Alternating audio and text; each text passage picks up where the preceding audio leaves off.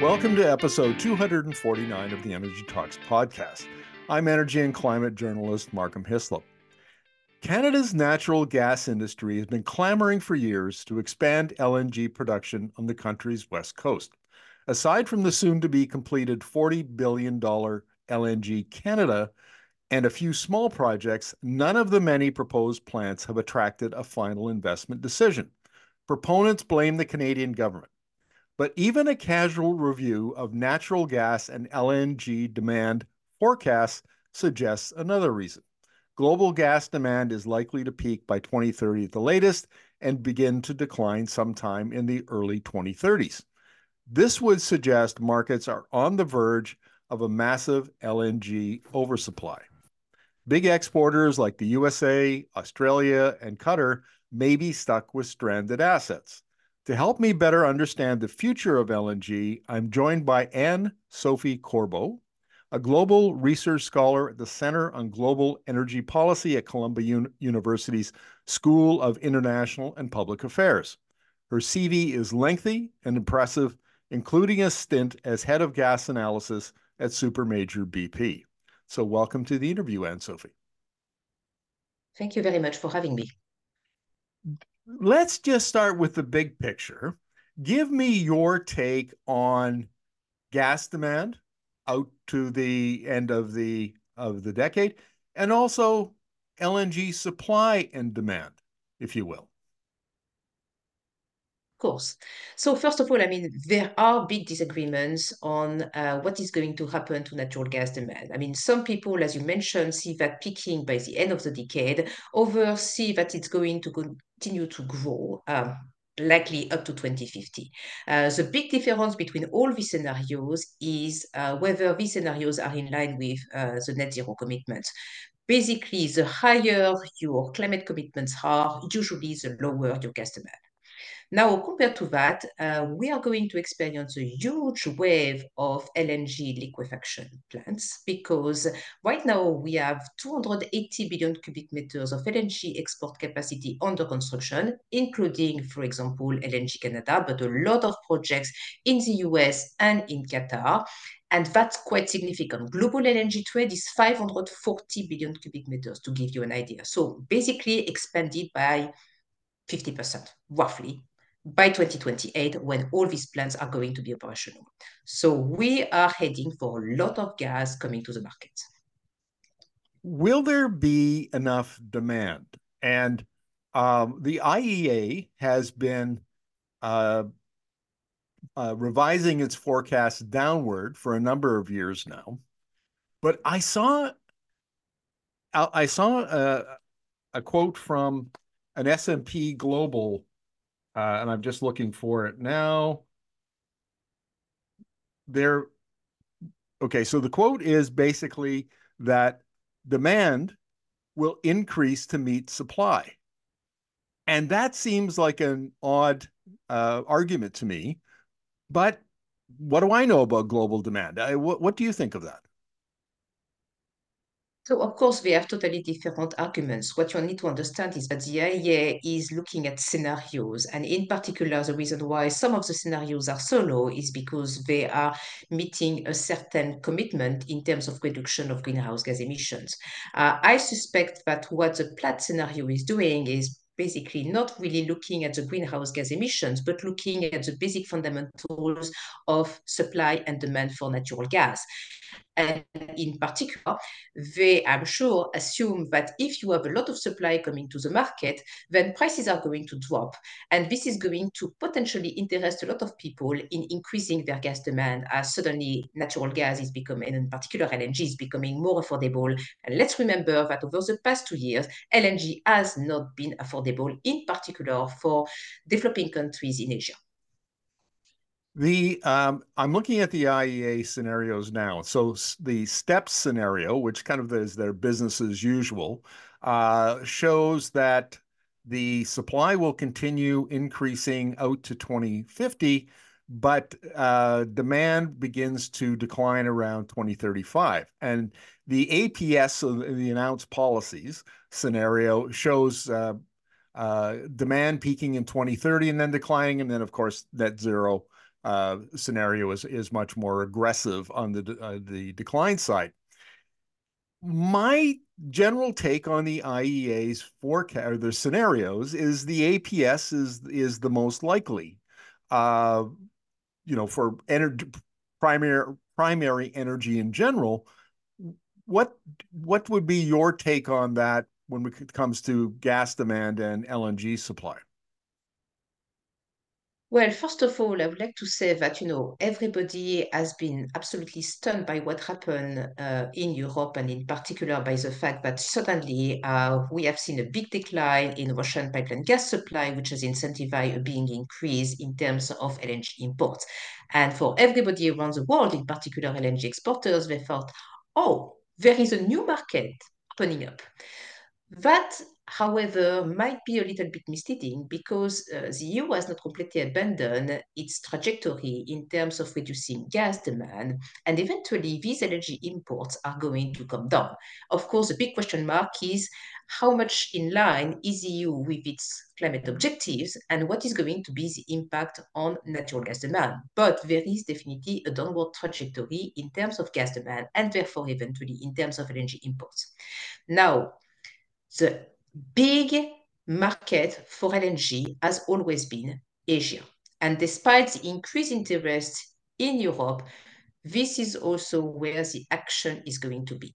Historically, the interest was in Japan, Korea, and Taiwan, the historical but also mature LNG market. Now it's shifting towards China, India, and all the Southeast Asian LNG importing countries. And this is where basically the big question mark is how much is demand going to increase in these countries? And there is another question mark, which is can LNG displace coal, in particular in the power generation sector? Because the kind of idea that the gas industry is trying to propose is that natural gas is much better in terms of CO2 emissions than coal. So if we actually push natural gas in the power sector, then this is going to decrease CO2 emissions, which is correct if you are only looking at CO2. You need also to take into account the methane emissions.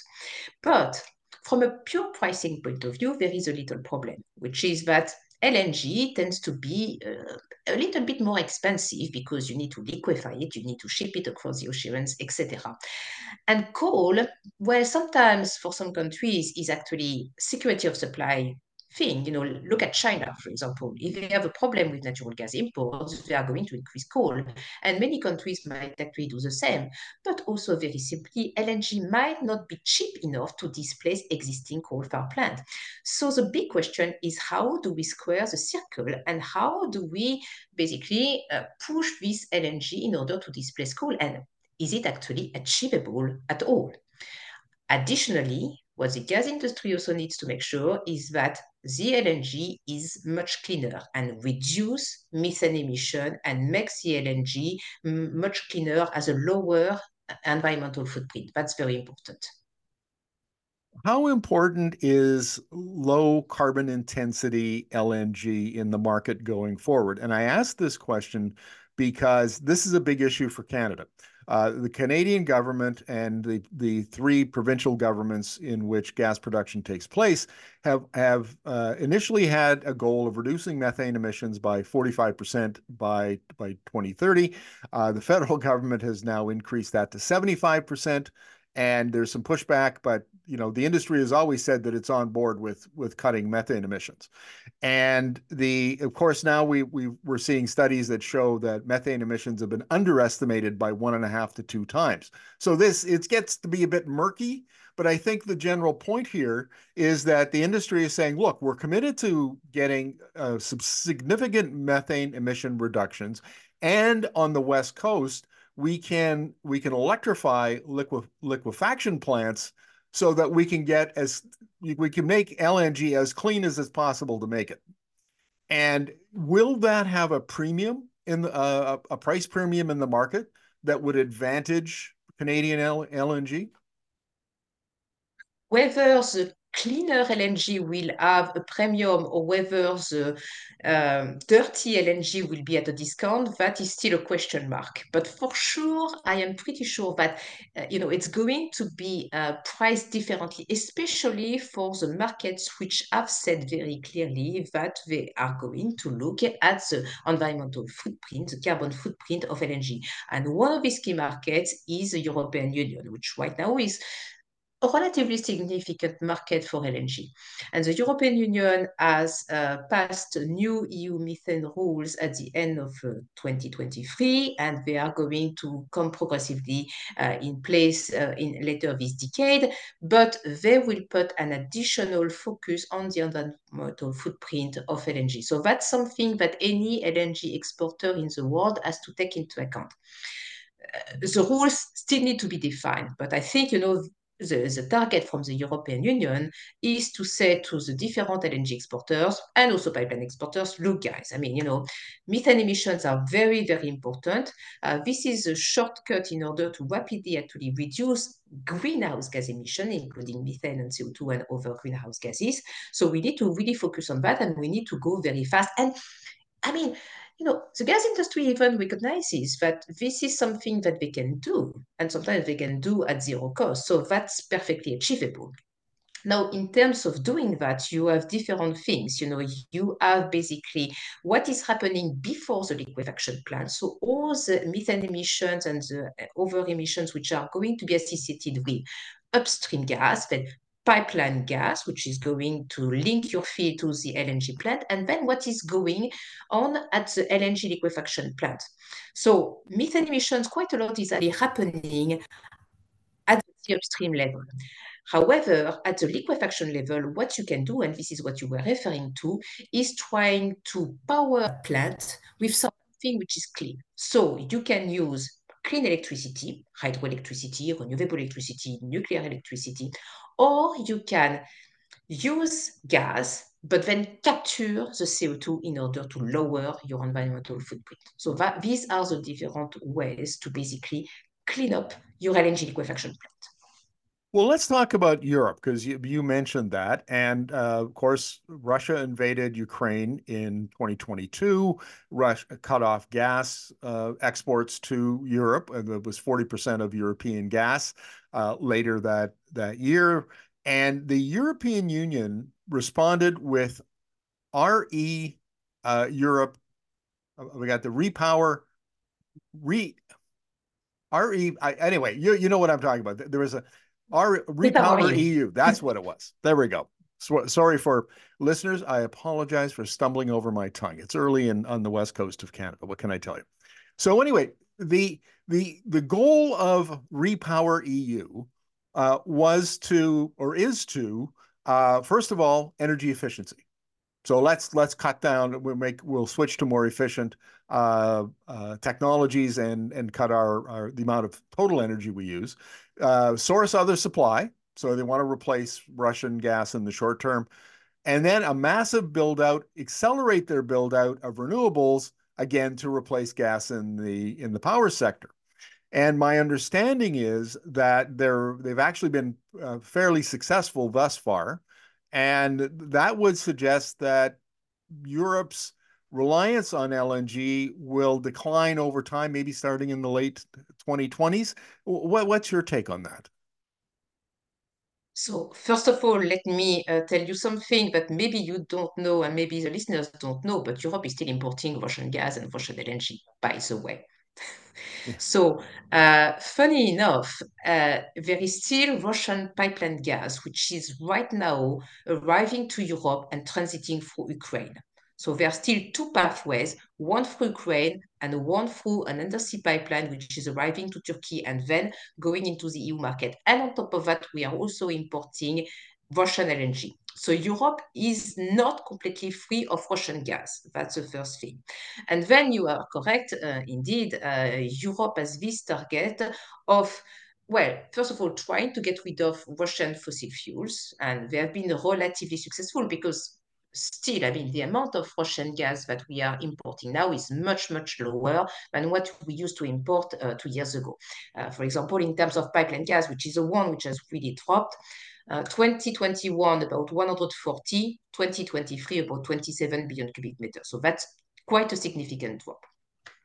Second thing, indeed, well, the EU has tried to diversify in terms of gas supplies.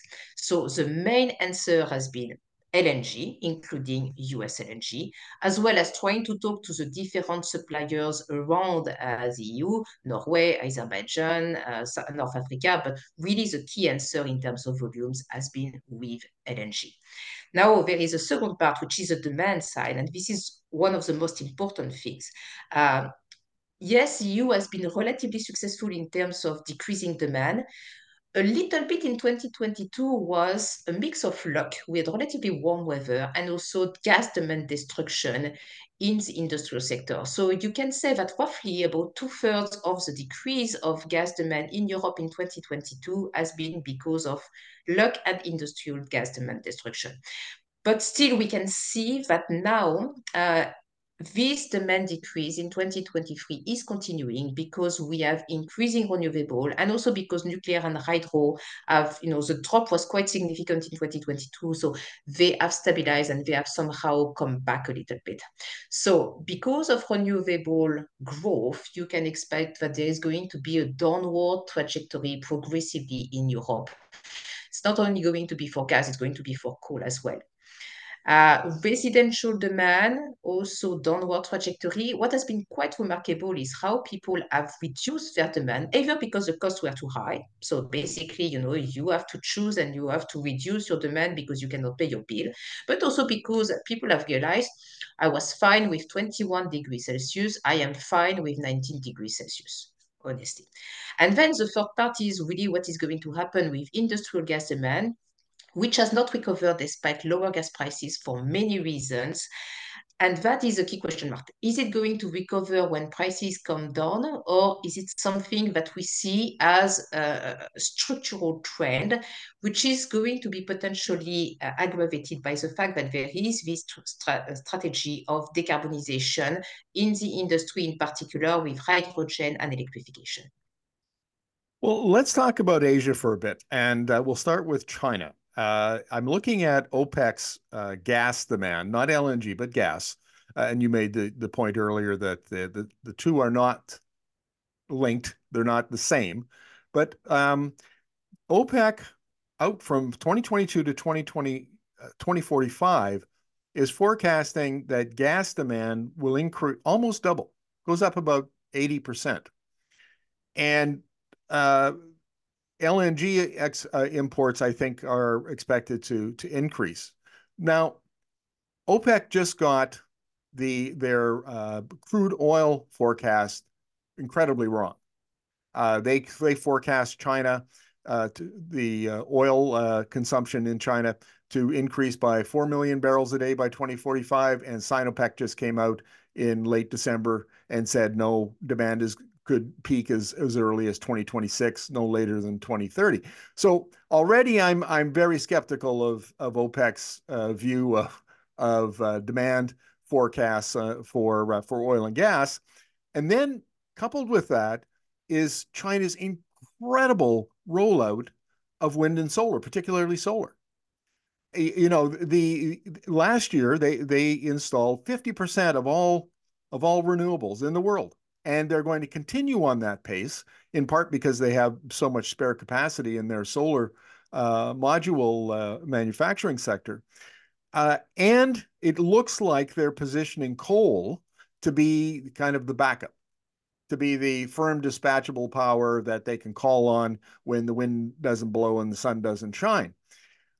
I don't see a big role for gas in the Chinese power sector. Uh, and so I'm just uh, interested in your views on that. Uh, that's actually a relatively accurate assessment because the role of natural gas in the Chinese power sector is not that big. Uh, also, simply because natural gas is not particularly competitive. That's as simple as that. So, if you are looking at the majority of gas demand in China, it's largely in the residential and also industrial sector. And yes, in volume terms, of course, uh, uh natural gas demand in the power sector is large. But when you are looking at the percentage of natural gas in the total power generation, it's relatively small, it's a few percentage. And you are correct. Uh, solar, wind, but also nuclear, nuclear generation are growing very fast in China. That's definitely something which is happening as we speak. And the targets that they were having especially in renewables, seem to be exceeded already. So, you know, there is actually a relatively good story. What we need to be cautious about, however, is that climate change has had an impact on China, in particular on hydro generation, which uh, was hit during the first part of last year, particularly hit. So this is where you need to take everything into account. Now, on uh, natural gas and LNG, I don't think the Chinese are as committed as they were before in terms of growing gas demand, because the big growth that we have observed over the past few years was really driven by residential and industrial. So the switch from coal to gas based on the economics and also based on security of supply, it's still a question mark whether an additional substantial growth is going to happen or not. But I have no doubt that there is still going to be some growth. So what happened on Chinese LNG has been truly remarkable because when you are looking at how much LNG was contracted by Chinese companies, you could see that there was some sort of a bowler hat profile. It will increase slowly and then it will be flat and then it will eventually decline. But Chinese LNG companies or Chinese gas companies in general have been contracting so much LNG over the past two years that now you have some sort of peaky hat, which is increasing very fast between now and 2030 and then decreasing afterwards. And when I'm talking about Chinese companies, I'm not only talking about the three big NOCs. I'm talking also about the flurry of smaller gas companies, which you may say at the Chinese level are relatively small. But when you are looking at the demand profile, they are actually quite significant. And suddenly these companies are becoming interesting. And these companies are also interested in getting access to LNG because on the Chinese market, there has been growth, but there has also been liberalization. So they have a better access to the LNG regasification terminals and the pipeline. So altogether, suddenly we are seeing China being very active on the global LNG market. And the real question mark is, what is China going to do with all that gas? Are they going to consume that gas or are they going to more and more be active on the global energy market and trade that energy? And believe me, I mean, if there is one thing which is complicated beyond understanding the gas profile of China, this is understanding what is going to meet that demand because China is a large gas producer, very large gas producer. It's importing natural gas from Russia by pipeline, from Central Asia and LNG. And how everything competes, that is probably the most interesting question of the century. So, is it fair to say then that that's an open question? We don't we don't really have a good handle yet on the role that that China will play. It could consume that LNG, or it could it could resell it. We don't know what what they're going to do. Well, there is, for example, a very small 50 billion cubic meters uncertainty with Russian gas. Okay, fair enough. Um, what about the rest of Asia? This is uh, seen to be the the the growing market, but it's also a market where that seems to be adopting renewables at a significant pace. Uh, and so, what would be uh, what's your take on the rest of you know other Asia uh, regions of Asia? That's a very interesting question too, because India, for example, has been saying for years, we want to have 15% of natural gas in our primary energy except that they are very far, far, far away from that. And you have renewables, which are growing very fast. You have an uncertainty about nuclear. So whether natural gas is going to reach that level, knowing that the Indian gas market is particularly price sensitive, that's an open question mark. And in the rest of Asia, if you exclude Singapore, most markets are also extremely price sensitive. And there is a particularly tough competition between natural gas, renewable, and coal in the power generation sector. So, yes, there is potential for growth, especially for LNG in the countries like Thailand, Bangladesh, Pakistan, which have an existing gas demand base, but are going to see their domestic gas production reduced over time. So, this is where LNG imports may grow even if gas demand at the end of the day doesn't grow that much. It, it, I'm looking at again at OPEC's forecasts, and uh, for the Americas, Europe, and Asia Pacific, um, they see gas demand as pretty much flat uh, out to 2045.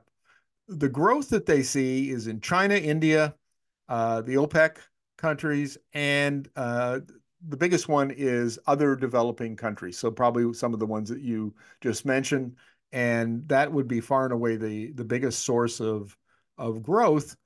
Um, but in listening to your answers, my takeaway is the lack of certainty. This is such a fluid, dynamic situation that it could go. The IEA could be right, and we could see a, a, a peak and then a, a, significant decline, or the OPEC could be right, and and we see significant growth. Um, but the if investors that are making these final investment decisions, they don't like uncertainty. And I, it's, is it, would it be fair to say that this level of uncertainty is preventing in, to some extent, the final investment decisions being made on even more LNG supply? Yes, I mean, this is uh, certainly correct because, I mean, when you have an LNG project, usually you need long-term contracts. And this is, you know, what the investors will want to have. The only exception to that story is Qatar, which has just decided to go and move forward with this LNG plan, which is, by the way, quite sizable. And at, at the very beginning, no contract attached. But now they are signing the long-term contracts, and you have probably heard about uh, the gigantic uh, 4 million ton over 27 years contract that they have signed with two Chinese companies. But they are the exception. Everybody else needs financing, needs to go to the bank and say, here, this is my plant. And by the way, I have all these people who have signed long-term contracts. They are uh, AAA, whatever. So, of course, AAA is the best. And uh, the bank is happy. I, I appreciate the um, the fact that you're you know this the future is is very cloudy. Uh, it seems more so than in some other forms of energy when it comes to LNG. But can you give us your best guess at what's going to happen over the next 10 to 20 years? Are we going to see expansion? Are we going to see peak and contraction? Um, what would you what what what's your uh, what's your view? Personal view is that at some point natural gas demand is going to peak and so will LNG. And I think that will happen at some point in the 2030s, uh, simply because, you know, if you want natural gas, and I, I am trying to be like probably not believing in net zero because I mean net zero seems to be quite difficult to achieve, but at least in a world where we are trying as best as we can to reduce greenhouse gas emission.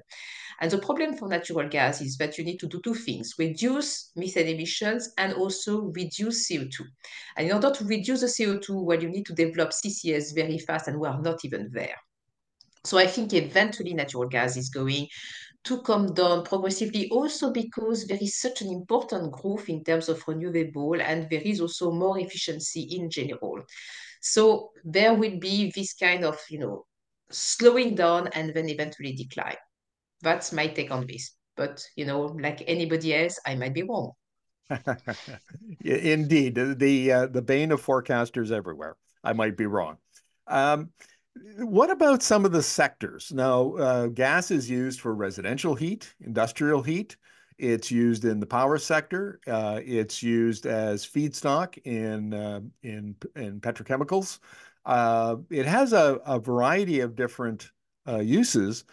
Is there uh, likely to be a decline in some areas? Like I could see the power sector. Renewables, we keep underestimating the adoption of renewables, particularly uh, in uh, some of the bigger markets, and and in particular in, in China.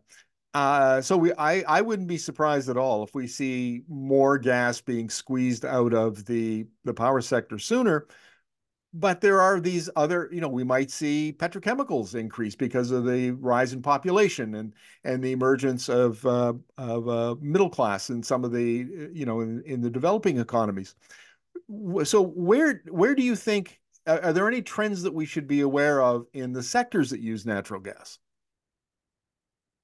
Let's start with uh, residential and commercial. I mean, mostly uh, where we use gas for heating.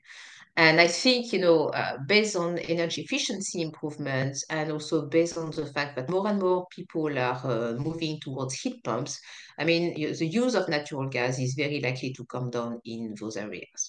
And, you know, uh, we have just installed a heat pump. It's fantastic. I mean, in terms of electricity consumption, it's very low. So quite happy with that. And, and of course, it's an upfront investment, but it does have an impact. And this is something that in the European Union, for example, they are pushing particularly. But I do expect that eventually this is going to spread well over the world. So that's one thing. In the industry sector, if you're thinking in terms of decarbonization strategy, everything which is low to medium temperature heat can be pretty much electrified. So, you know, the only question mark is about the very high temperature, and this is where people are exploring already hydrogen. So you may have here a competition between natural gas and some cases as well coal and hydrogen on the other side. And then in the power generation, uh, you are correct. I mean, uh, there is uh, you know, this competition coming more and more from renewable, especially in markets uh, where basically power demand is not growing so fast. You know, there is this is the, the whole question. How fast is your power demand growing compared to the renewable? Because in some markets, it may very well be that you know you still have a developing country and power demand is growing much faster than renewable can catch up with. So this is where you know potentially you still need natural gas and you still need also natural gas because it provides flexibility. So the, the flexibility, the storage part, this is something that for the moment, natural gas is quite useful because we have not completely squared the whole picture. You know, what is going to come from the demand side, what is going to come from different possibilities in terms of storage, whether we're talking about uh, hydro storage, whether we're talking about the batteries, etc. So the picture is still very fluid, but I think eventually it's going to come down, but not at the same pace and not everywhere the same. So you really need to look at developed countries, developing countries, where they are right now, whether they're growing fast, whether they have a lot of coal, to really try to understand how gas can play a role. I'd like to get your view on uh, another issue because uh, anybody who's in the forecasting business uh, understands that it's all about assumptions. And different forecasters will have different assumptions. And one of the uh, assumptions that OPEC makes very explicitly uh, is that in the uh, developing countries, non OECD, as they say, uh, the appetite for climate policy and for the costs of subsidizing uh, clean energy technologies is waning. And they think that over time, uh, that in fact will lead to an increase in non OECD countries in demand for oil and gas. That's a big part of their uh, uh, of their uh, uh, analysis uh, for growing demand out, out to 20, 2045. And OECD countries like Europe and, and North America and Canada, US, um, they have the have the financial wherewithal to adopt renewables and to displace uh, oil and gas.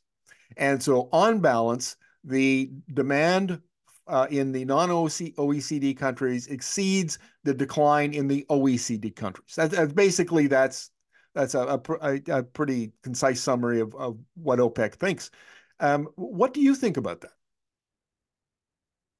I would say that first of all, you know, uh, renewable growth in countries such as China, India, or even Vietnam, solar energy, for example, has been quite remarkable, and they are all developing countries. Now, where I would agree with them is that right now we do have a big problem, which is that the cost of raw material has increased.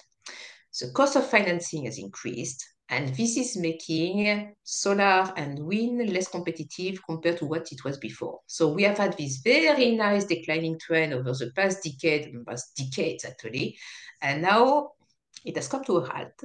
And we need to get it, you know, going downward again. And I think where there is a big role for developed countries to play to help developing countries, this is in terms of making financing more affordable. Because for developing countries, this is a double whammy. I mean, not only uh, you know they are struggling from a financial point of view, but on top of that, when they are coming with a nice project, they are being told that they have to pay double rates compared to um, a country like uh, France or the US or whatever. So this is a little bit unfair. So there is definitely a big role to play in terms of making financing more affordable for these countries.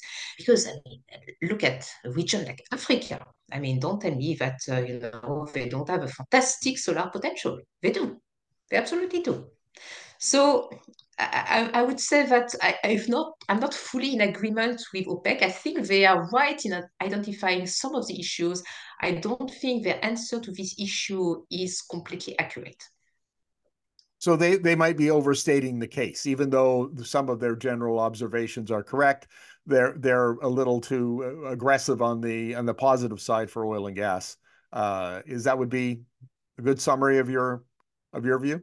Obviously, I mean, you know, we are talking about OPEC, so it would be very difficult for them to be negative about oil and gas developments. I mean, that would be quite yeah. curious, actually.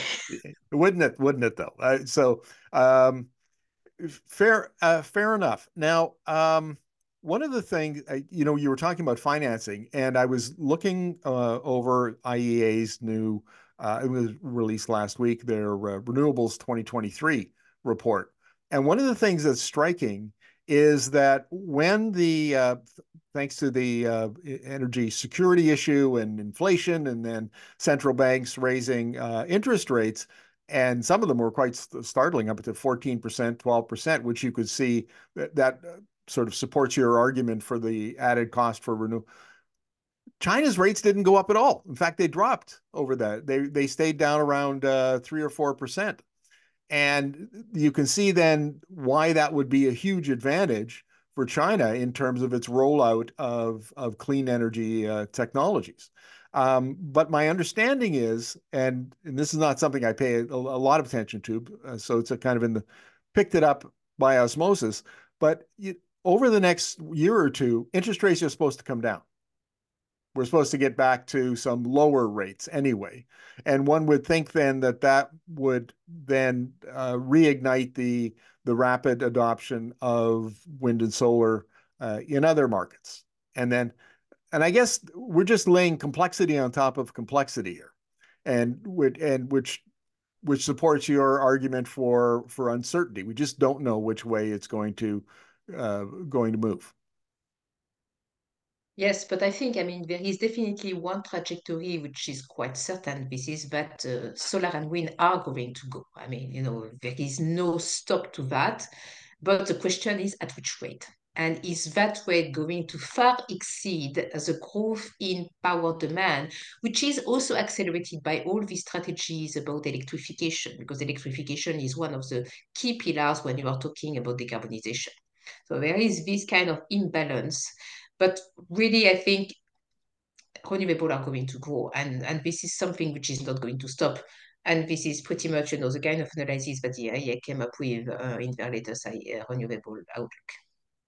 I, am curious about your views on Canadian LNG prospects because I, I mean, we've got there's the big one, forty billion dollars uh, for LNG Canada is a very very large project and their their gas feedstock is uh, is very low cost.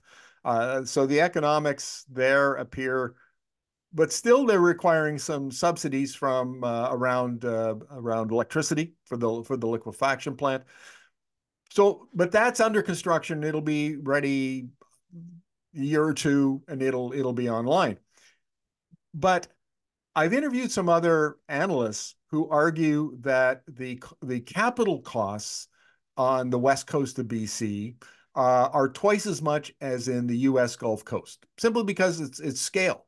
The the U.S. Gulf, you know, Texas, Louisiana, they have really well developed uh, petrochemical and and LNG facilities, and so, but the west coast of Canada, the advantage there is cooler temperatures, so your liquefaction is much more efficient and and lower cost, and so the argument is, does the the, the lower operating costs on the West Coast offset the higher capital cost advantage that you would see in the U.S. Gulf Coast. And I just wonder if you had an opinion on that. and and the general competitiveness of likely competitiveness of can, Canadian LNG. So, you know, when I started looking at Canadian LNG, it was more than 10 years ago when I was an analyst at the IEA. And I was observing, you know, side to side what was going on in the US and what was going on uh, in Canada. And by 2014, when I was about to leave the IEA, I had come to the conclusion that uh, the US was very well engaged in the LNG uh, history and that uh, Canada totally missed the boat. Because of, you know, too many complexities, too much regulation, trying to basically argue and decide about linking the upstream development to the pipeline, which was going to go through certain zones, etc., and building uh, LNG liquefaction terminals. I mean, the US at that time had one advantage, which is that they were already having the infrastructure in place because they had existing LNG import terminals. But then, where we converted into LNG export terminals, but the pipeline, the jetties, storage units, etc., they were already there. So the, that's why you know the US moved faster because a lot of the infrastructure was already there. Now the thing is that, as we said, there is quite a lot already under construction. And it seems that you know the opportunity to build even more is going to be decided on you know, at what price can you sell your LNG, under which conditions, because some people may be more interested in oil indexation, some other people may be more interested in Henry Hub or whatever other indexation, whether you trust the companies behind the project, whether you know this is an expansion of LNG projects, an existing one, which is the case for many LNG uh, projects which are currently under consideration in the United States. So I think this is why you know the Canadian projects have been struggling so much. And when you look at the historical list of all these uh, LNG projects in Canada, I mean there have been a lot. I mean I you know, Rupert LNG, Goldboro LNG, etc. A lot have been simply cancelled. Right. I think there were 24 projects uh, that had been uh, tentatively approved or had received a uh, federal government approval at some point. One of the arguments that's often made by pro uh, LNG uh, folks in Canada is that the only thing standing in the way of an expansion of the Canadian LNG industry is federal government regulation. And I, my personal feeling is that they uh, are overstating that case, uh, that there are far too many other variables that, and particularly this market uncertainty, demand uncertainty going forward. Uh, but I'd like to get your view on, uh, if you have one, on the role, the significance of federal government regulation as an impediment to the further expansion of Canadian LNG?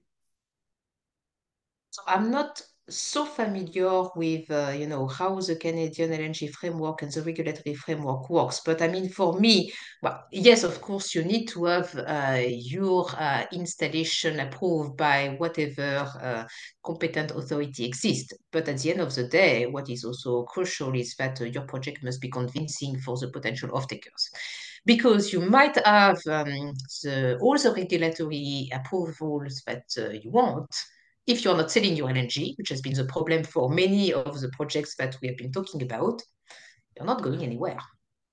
And that has been the problem for Canadian LNG for the past uh, decade or so. So the problem is we're just not, the customers are not entering into contracts.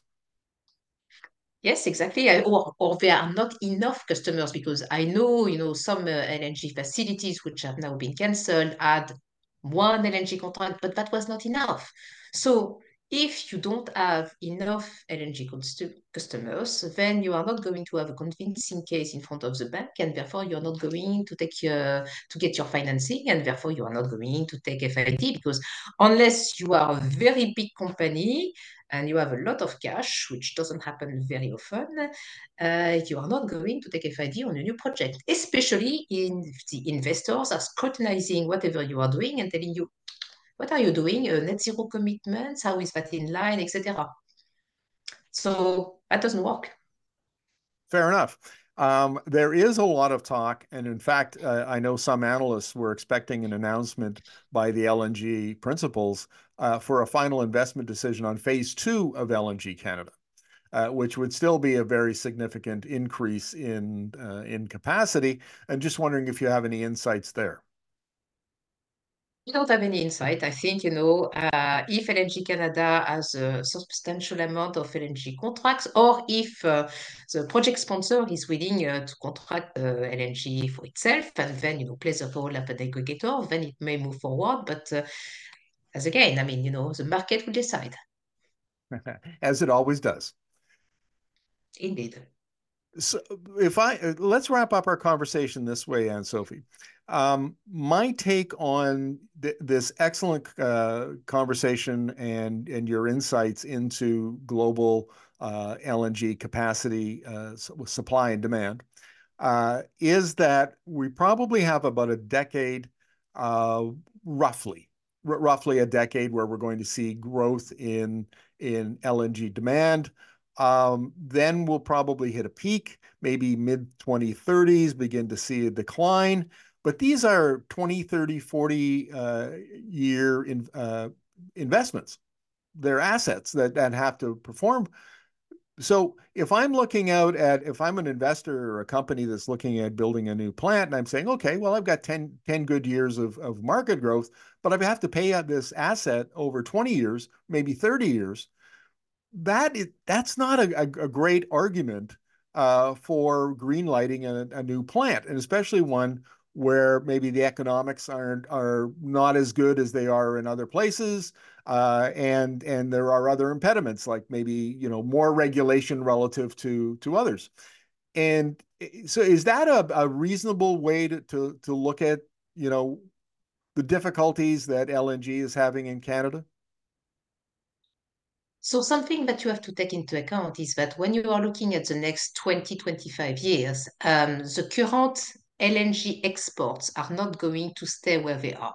I mean, some plants are just going to come at the end of their life and there is no more gas to feed into that plant. So that plant is going to disappear. Very difficult to say which ones. I mean, look at Egypt, for example. You know, uh, it has been moving from an exporter to being an importer, and then it was getting uh, gas from Israel. And now, well, there is some uncertainty about the future of Egyptian LNG. So that's one example. Uh, look at Yemen. I mean, um, you know, the plan started 2009, 2010, and then stopped a few years later because the war started. Difficult to predict as well. Uh, Indonesia, many plants have stopped. Trinidad, Trinidad, the, the, the LNG exports have been dwindling, but there is Venezuela next door. So will there be an agreement between Venezuela and Trinidad? And then suddenly you have uh, LNG exports from Trinidad coming back to the top. Quite a lot of uncertainty, but it's very important to keep in mind that the picture is probably going to, to show a decline of existing LNG exports.